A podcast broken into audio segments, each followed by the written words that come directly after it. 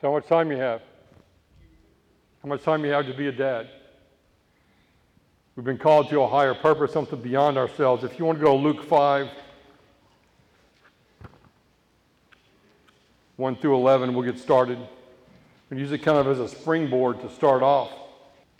So Luke 5, 1 through 11, I'll read from the message. It says, Once when he was standing on the shore of Lake Gennesaret, the crowd was pushing in on him and better to hear the word of God. He noticed two boats tied up, and the fishermen had just left them. They were out scrubbing their nets. He climbed into the boat that was Simon's and asked him to put out a little bit from the shore. Sitting there using the boat for a pulpit, he taught the crowd. When he finished teaching, he said to Simon, Push out to deep water and let your nets out for a catch. Simon said, Master, we've been fishing all night. We haven't caught even a minnow. But if you say so, I'll let out my nets. And it was no sooner said than done. A huge haul of fish straining the nets past capacity. They waved to their partners in the other boat to come help them. They filled both boats, nearly swamping them with the catch. Simon Peter, when he saw it, he fell to his knees before Jesus. He said, Master, I am a sinner. I can't handle this much holiness. Leave me to myself. When they pulled the catch of fish, awe overwhelmed Simon and overwhelmed everyone with him. And it was the same with James and John and Zebedee's sons, co workers with Simon. Jesus said to Simon, There's nothing to fear. From now on, you'll be fishing for men and women. They pulled their boats up to the beach and left them, nets and all, and followed him. Jesus is calling four of the disciples. Andrew's not mentioned here, but Andrew's there because he's a brother of Simon, so we know he's there. And he's probably the one that went to Jesus and said, Hey, I got a boat over here. Okay? Because that's what Andrew did. He always pointed people to Jesus. So they've been called, they've, they've, they've, they've been caught up in this thing that they know that produces this awe and reverence. And we as fathers have to ask ourselves is that where we sit? Do we sit in awe and reverence? Do we look at our family and go, I can't do this? I can't be the leader I need to be. I can't be the protector I need to be. I can't be what I need to be without you walking alongside of me. John Quincy Adams said, if, your if your actions inspire others to dream more, to do more, to become more, then you are a leader. I would extend that to us today, and I might add to mention that if, if you're in a family, you've been called to something higher, higher than leadership. You've been called to be a father, been called to be a dad.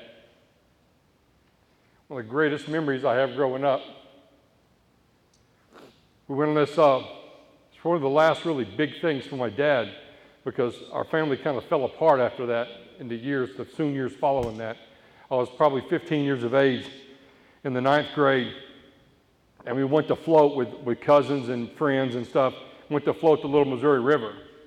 When we got there, on the bridge down, we're going to float from the bridge down to Lake Greeson. I'm not sure how far that is, maybe eight miles or so. When we got there, the water is up on the bridge eight feet above flood stage. As far as you can see, water is going everywhere and it is rolling. And the men are talking and they don't know. And of course, we're like kids. We're like, wow. You know, we're just like, why We can't believe it. We don't even know. We don't even know to be scared, right? But the men are talking and they, they don't know if they're going to float or not. I don't know if we need to. It may be too dangerous. Finally, they decide, no, it'll be okay, right? There's one rah rah dad kind of, no, we can do this, we can do this. We, you know, I'm, because I'm the greatest canoe guy anyway. But, you know, so we get in, we're fixing to get in the canoes, and my dad pulls me and my brother aside. He says, Listen, keep your life jackets on at all times. He said, You're going to flip, you're going to get wet. He said, Find something to hang on to. If you're going to swim, swim straight towards the shore. Okay? But don't ever take your life jacket off. That was him caring for us because he knew we wouldn't be in the canoe with him at all times. And it was, it was a wild, crazy day, right? But that concern was there the whole time. I watched him, my brother in canoe, hit a, hit a log under the water, and that canoe shot straight up in the air and spun. My brother flew out. Stuff went everywhere. My dad didn't worry about the stuff for the coon, He went straight got my brother. He brought him over to us in the raft. We pulled him in. Because the whole day was filled with stuff like that. At one point, we got, there's a, if you've ever flowed Little Missouri, I don't know, but there's a waterfall that runs all the way across the river. Drops, it only drops about four to six feet at any time, but we went over and the, and the raft got sucked back up under it and water's falling in it. Me and my cousin are in, I don't know what to do. They're back, they're, everybody's back, no one's up there with us. And so I told my cousin I'm getting out. I jumped towards the shore. Could, we, we, were trying to push it out, get away from it, have my foot on the rock, his foot on the rock. We're we can't get out. All right? We jump off. I, I swam towards the shore. I got there about 100 yards down. I finally got there. My cousin didn't get out. Uh, but when my dad and the men got there, they came in, they protected it, right? It took four of them to pull it out, okay? But the whole day was filled with that, this, this incredible adventure with my dad, right? And him caring for us and them loving us. Here's a couple of statistics you might be surprised at. A family that attends church, mom, dad, and the family attend church. 37, no, 74% of those kids will grow up and attend church. That's pretty astronomical, isn't it? That's pretty cool. Okay? If the mom doesn't attend church, the mom's not involved, but the dad is, that only drops to about 66%. 66% of kids with dads involved in church will grow up to be in church. A family attends church without a dad. A good dad working for the family, but doesn't attend church. Guess what that percentage drops to? This is the mom in church. 2%. 2% of those kids will grow up and be in church. Not to diminish the role of moms, because moms have a significant role and they're very important in our lives, all right? But I want you to get the gravity of what we've been asked to do as fathers. Here's something else you might be interested in. If in a, in a family that's unsaved, if the child gets saved first, there's a 3.5% chance that that family will end up going to church, that that family will end up being saved. The same family where the mom gets saved first, 17% chance that that family will end up in church as a family. You want to guess what the percentage is if the father gets saved first? 93%. There's a 93% chance that that entire family will end up in church. All right, fathers have got five things. The first one is a protector. Okay? He keeps everything God has given him. So, first of all, God has called us into this calling to be fathers. He's tasked us with this, something we are in awe and reverence. Psalm 91 5, if you want to, if you want to turn over there, flip over there in your book, where you can read along with me. I'm, I'm in the NASB now. I'll be the NASB for the rest of the way. Use a protector. You protect your family. Like my dad, that day on the river. He protected us. He made sure we were safe. He made sure we were set up to be safe, that no matter what happened, we flipped out of the canoe, we got caught, we knew what to do.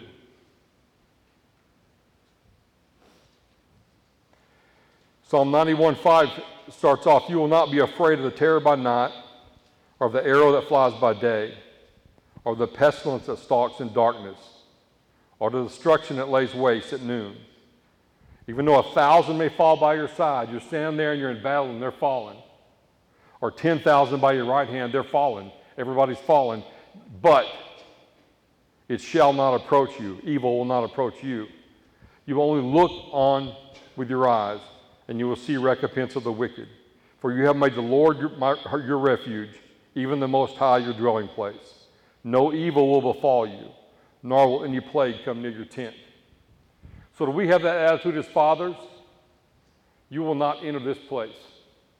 Evil will not enter this place because I go to battle for you every day, because I'm on my knees and I'm praying every day for my family, for the individual members of my family, to keep evil at bay.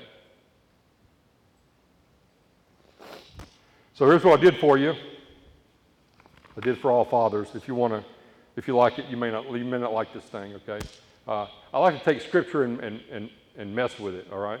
So they, it's not sacrilegious, okay? But to make a prayer out of it, to make something that I can speak into my life or make it like sort of a mantra for me, okay? Because those things keep me alive. So I took John 17, where Jesus is talking about his disciples and he's praying for his disciples and the Father, and I rewrote it for us. So if you want to bow your head and pray with me, that's great. If you don't, that's fine. Okay, but I'm going to read it slow. John 17, 6 through 12. It says, I have manifested your name, Lord, to the family that you gave me. They are yours because you gave them to me. I believe they're keeping your word. Now they have come to know that everything you have given me is from you. For the word you gave me, I gave to them. And they received these words and truly understood that I seek to follow you. They believe that you provide for us. I ask on their behalf. I do not ask on the behalf of everyone, but just for the family that you gave me. For they are yours, and all things that we have belong to you, because you've shared them with us. And we will glorify your Son with the things that you've given us. Now, one day I'll leave this world, and yet they themselves will stay behind. When I come to you, Holy Father, keep them in your name the name which you have given me, that they may be even one as I believe we are. While I, I am with them, I will keep them in your name. For you have given me, you have given them to me, and I will guard them, and I will not let one of them perish. Amen. So we can take scripture. We are protectors, first and foremost. Second,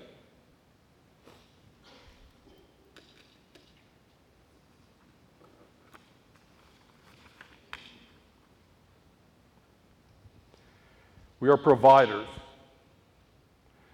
He adds life to his family. A lot of families today, a lot of different things going on in the family, all right? The dad may not be making the most money. That's not even what I'm talking about. I'm not talking about who brings, who brings home the most money, who does this, who does that. I'm asking, do you add life to your family? Are you sensitive to the needs of your kids? like we saw up here in the video, do you pull them aside? Do you see what their needs are? Do you know your kids? What they're capable of, what their, what their strengths are, what their faults are? Do you take time to learn that? Because that doesn't just happen, it takes effort. Do you provide wisdom? Are you a friend? I know sometimes you got to be a parent, and the whole parent thing kind of gets in the way. You know, we want to be our friends of our kids, right? All right, in that sense. But in a very real sense, you need to be a friend of your kid. Because they don't need to be afraid of you. Right? Like our Heavenly Father, I'm not afraid of Him. I have fear. Yes, I do. I have awe and reverence for who He is. And I understand that with the bat of his eyelash, I would be, I would be nothing. But I also know there's love. And anytime I look at him, anytime I go there, he sees everything. He sees who I am, fully known, the song that we just sang. That was beautiful, by the way. I love your voice. Okay. That when we get to heaven, and even now, when we consider God, we go, He knows everything. He knows the thoughts that are, that are negative that I have. He knows the stuff that I have. But when I look in His eyes, I know that I'm loved and I'm accepted because He provides for me. Do you provide counsel? Do you, do you provide perspective, insight, camaraderie? Are you a contributor and a giver? If you're a young woman in here and you have a boyfriend and that boyfriend takes from you, in whatever way possible, I'm not talking about money given, I'm talking about he adds value to your life. If that young man isn't adding value to your life, you need to dump him. That's, that's it. I'm seriously, I'm serious, I'm not kidding. All right, he needs to be gone. All right? If he's not a giver, if he's stingy now with what he has and his affections, he's going to be stingy at 30 and stingy at 50 and stingy at 80. I am, I'm telling you. Yes, I'm telling you. Okay? You are a protector of your family. You are a provider, okay? You need to give life to your family, all right? Yes, you need to be working and have a job. Those things, that's true. But we're not, that's not the primary thing. In fact, that's secondary or tertiary. Okay? Tertiary is third. That's just a big word. Okay? I don't know. I like words sometimes. I don't know. I'm not trying to patronize. I'm not. Uh, all right. Anyway. Funny, funny, funny. He's a, you have to be a promoter. You're a promoter of your family, okay? All right? My family is the best, and so is yours, and so is each one of us, okay? We promote our family as the best, all right? He builds up the members of his family, not himself. We talked about King Saul today in our, in our Sunday school lesson, and King Saul was about building up of himself, all right? He made two major mistakes. Before David even came on the scene, God had already said, Your, your legacy will not continue. All right? Two major mistakes. Number one, God said, Go to the Midianites and destroy it. Livestock, people, everything. It's I, not, I don't understand that. I can't fathom that sometimes. We had a discussion this is today in Sunday school that it's hard to understand and comprehend that, right? All right, because the animals are what they're innocent, right? but you got to kill them all. Anyway, so Saul gets in there. He lets the king live, first of all, Agag. And then he gets in there and he goes, Well, dang, those are nice looking cows. And look at, ooh, sheep over there. Let's keep some of those. So, he, so he's going to keep all this when he gets it all. And then Samuel goes, Saul, what have you done? And Saul goes, Whoa, I got this for Jesus. Right? Not Jesus because he wasn't there yet, but you understand. This is for the Lord. And like, nah, that's not what he said, right? It's about obedience. Saul was about himself and what he wanted. And the second one was, right? Later on, they're going to, they got the, the Midianites are coming in because he didn't kill them all. They're coming in to, to invade, and he's like, he gives him a certain amount of time. There's a seven day window when Samuel has to show up. And Samuel's an old dude, so he doesn't get there in time, right? You understand about being old, right? You, just, you don't necessarily get there in time, right? All right, but you'll be there. I said I'll be there. I'll be there, right? So, but I, but I mean, I get there in time, okay? So he doesn't show up in time. So, so Saul goes, well, we got, something's got to happen right now, okay? So he said, bring some bulls, bring some goats. We're just going to sacrifice. We're going to have a big barbecue, and we're going to say it's for the Lord, okay? Without a priest, without following the protocol. What? It's about obedience. But, but for Saul, it was about what? It was about himself. And the family he had to take care of was the entire nation okay? But he was about promoting Saul, not promoting his family, like we're asked to promote our family, okay? Ephesians 4 14 through 16 said, as a result, and of course, what you didn't know, Paul's been talking about, he says, believers and their spiritual, take, taking their spiritual gifts and applying them as a unified group, okay? And so he says, he says, as a result, as a result of believers taking their gifts and being unified. Okay? As a result, do this. Okay? We are no longer to be children tossed here and there by waves, carried about by every wind of doctrine, by the trickery of men, by craftiness and deceitful scheming. Okay? That's your job, all right? You, you, you govern over your family so this doesn't happen. Okay? You're the promoter. But speaking the truth in love, we're to grow up in all aspects unto Him who is the head, even Christ. From the whole body being fitted and held together by, every, by what every joint supplies, according to the proper working of each individual part, causes the growth of the body for the building up of itself in love. You promote, you build up your family in the love of Christ. That's what we do, okay? That's what we're called to do as fathers, is to build ourselves up, build our families up in the love of Christ. We're protectors, okay? We're providers, and we are promoters. And fourthly, we are a priest. A dad, a father, is a priest over his home. In Job 1, 4, and 5, we, is the introduction to the book, Professional Father. Okay? And I, and I see it working out because I did stuff at, at the ranch and I was, I was a father and I led there and, and not, always, not always did the right thing, but I, but I see that, right? And so now in my counseling with the people that I'm counseling, that role is kind of, kind of coming up again and again. All right? So then I'm asking myself, because when Jason actually initially asked me to preach today, uh, I thought, okay, I can get something together. I was working on some stuff, and he said, hey, I want you to do fathers. And so I thought, sure, yeah, okay. But then when I started thinking about it, I'm like, you know, I don't, I'm like, Jesus, I really, I don't, I don't want to do dads, right? Because then I got to be responsible for that stuff, right? Then we got to be responsible for that because it's, it kind of hits you between the eyes because maybe you're not doing some of this stuff exactly right. Okay? Maybe you're not doing it right.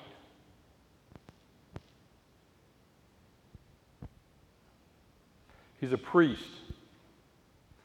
2 Timothy 2.8, Paul says, Therefore, uh, 1 Timothy, I'm sorry, Therefore I want men in every place to lift up holy hands without wrath and distinction, to pray with lifted hands. That's what he says. 1 Timothy 2.8. Okay? You are a priest over your house. You are a protector. You are a provider. You're a promoter and a priest. And finally, you are a prophet. Okay? I'm not going all charismatic on you, so just relax there a second. Okay? But he speaks life over his family. Okay? And so when you come home to come home from work each day, okay, and you're tired and worn out and all the weight is on you of the world outside of the family, okay? Are you able to somehow take that stuff off and put it in a basket? Or put it in a case or put it in something. This is what we call containment exercises in counseling. Okay? So I'm gonna teach you, I'm gonna teach you a counseling, a counseling technique right now. Okay? It's called a containment exercise. So you visualize a container, whatever it is. I've had people visualize the bottom of a pool, visualize a hole that they fill out and dig out each time. Visualize a, one had, a, one had like a Seder Hope chest. Another person had a skyscraper that no one could get in but her. Okay? So you take this stuff, all right, and you put it in there, and tomorrow you're going to open it up because you got to take care of that, all right? But when you walk through that door, you're a prophet and you need to be speaking life. You don't need to be carrying the weight of the world, all right? You need to be speaking life. That's where you know your kids. That's where you've, you've gone back to the, to the promoter where you know your family, right? Now you're a prophet and you're speaking life. Have you had anybody ever prophesy over you? And pray, and what I'm talking about is pray over you with a vision for the future. That's prophetic. That's what I'm talking about. All right? We're not talking about telling your future or divining something. We're not talking about that. Okay? We're talking about someone laying hands on you and going, I believe this about you. I believe God is saying this about you. And saying that prayer over your life. We should do that with our kids, each one. Pick something about them, okay? Maybe they love animals. Maybe they just have a love for animals, and you see when they get when they, when they interact with an animal, something magical happens. That no one else has been able to touch that animal. The animal responds to them. So you speak over their life and you say, "I see you being a veterinarian. I see you caring for animals in your life. I give you a future and a hope." Right? And so that kid sees that. Now, maybe they don't ever become a veterinarian, okay? Maybe they're a mom in a house and they're a good mom and everybody brings their, everybody in the county brings their dogs and cats over to be doctored. I don't know. But she has a hope and a confidence, or he, right, that they can accomplish things because you speak life over them. All right? That is biblical, my friend. Okay? That is biblical. Genesis 35 18. Rachel is dying. All right? Jacob's beloved wife, right? He had three or four of them. This is the one he loves the most, okay? The one he paid the huge price for. She's dying, right? And she's given birth to Benjamin. And it came about as her soul was departing, for she died, that she named him Ben Anani. But his father called him Benjamin. All right? Ben Anai means son of my sorrow. All right?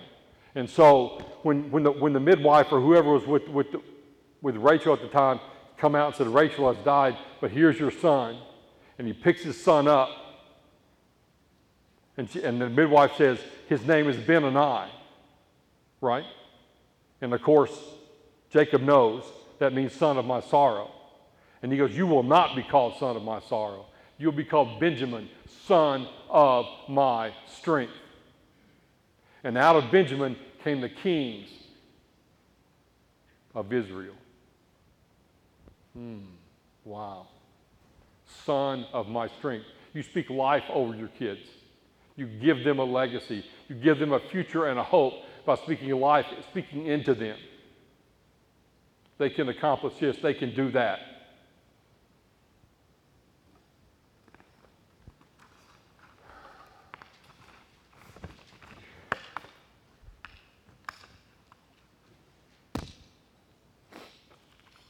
We're called, we have a high calling.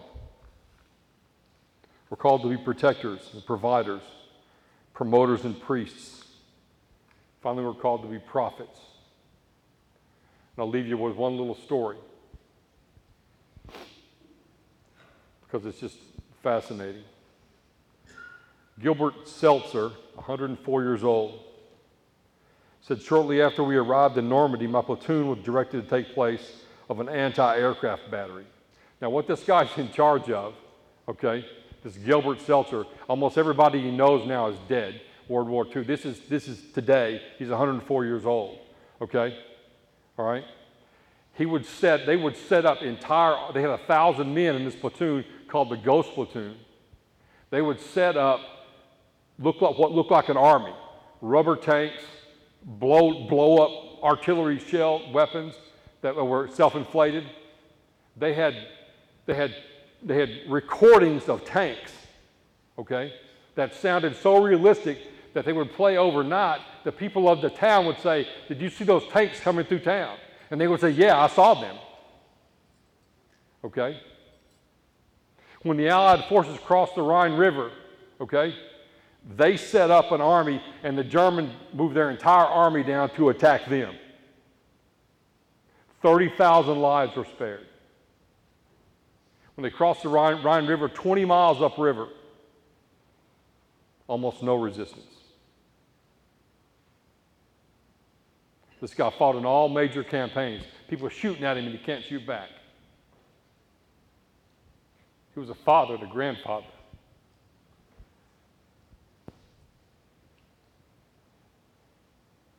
And I think he understood what it meant.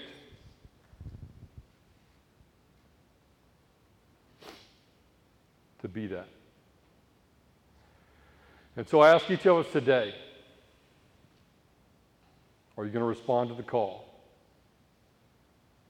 Are you going to step into the shoes they're called dads? Or are you going to do the things that are necessary